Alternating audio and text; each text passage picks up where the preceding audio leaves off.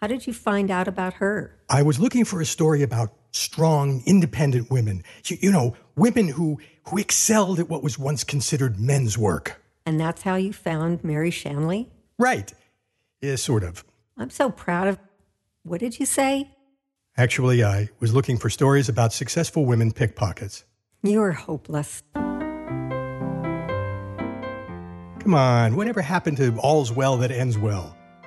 From Hollywood, it's Out of My Mind. I'm Jay Douglas.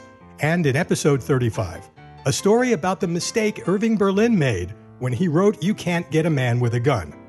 Not according to Mary Shanley.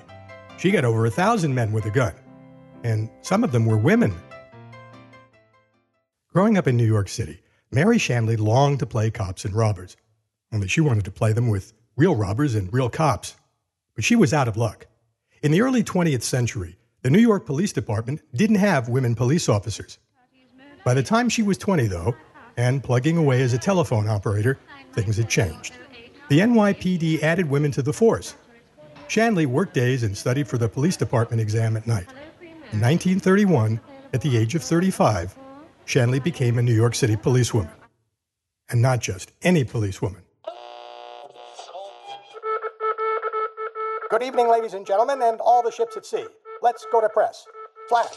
Mary Shanley became the first policewoman in the history of the NYPD to use a gun during a capture and arrest when she fired into the air while pursuing a racketeer on 53rd Street.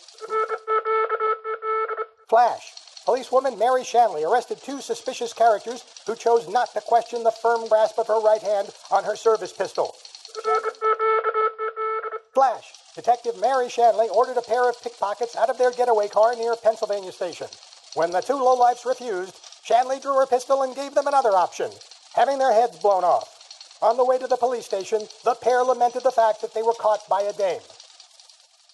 Her exploits earned her the rank of detective first grade and the nickname Deadshot Mary. Uh, well, I never heard that expression, but I know she had that kind of a reputation. You know, don't fool with her.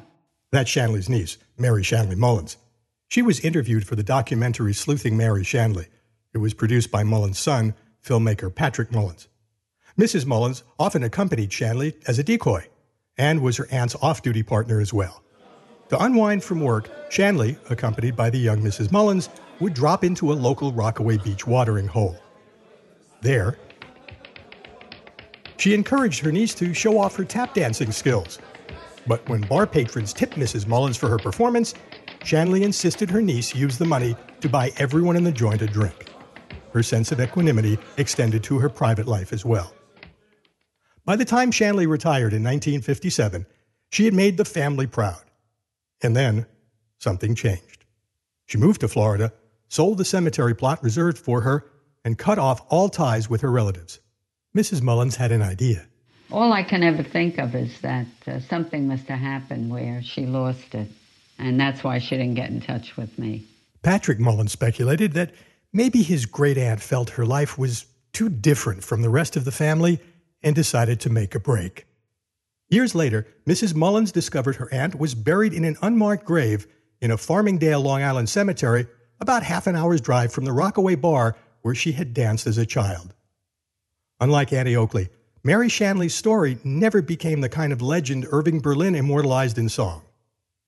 But if you sit outside a certain cemetery on Long Island and pay close attention to what goes on, you'll see that pickpockets and fortune tellers give the place a wide berth. And that's a story I call Giving It Her Best Shot.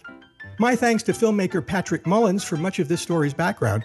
You can learn more about Patrick and his work at www.cherrylaneproductions.com.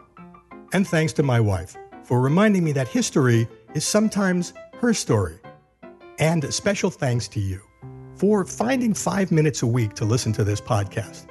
You know, without you, this podcast would be little more than bits on a hard drive. I never forget that, and I appreciate the time that you take to listen. I'll be back next Tuesday at 6 a.m. Eastern with another little known story about well known stuff, and I look forward to talking with you then. I'm Jay Douglas. Out of My Mind is produced by Penny Summers and is a copyrighted production of the Theater of Your Mind Incorporated, Hollywood, California.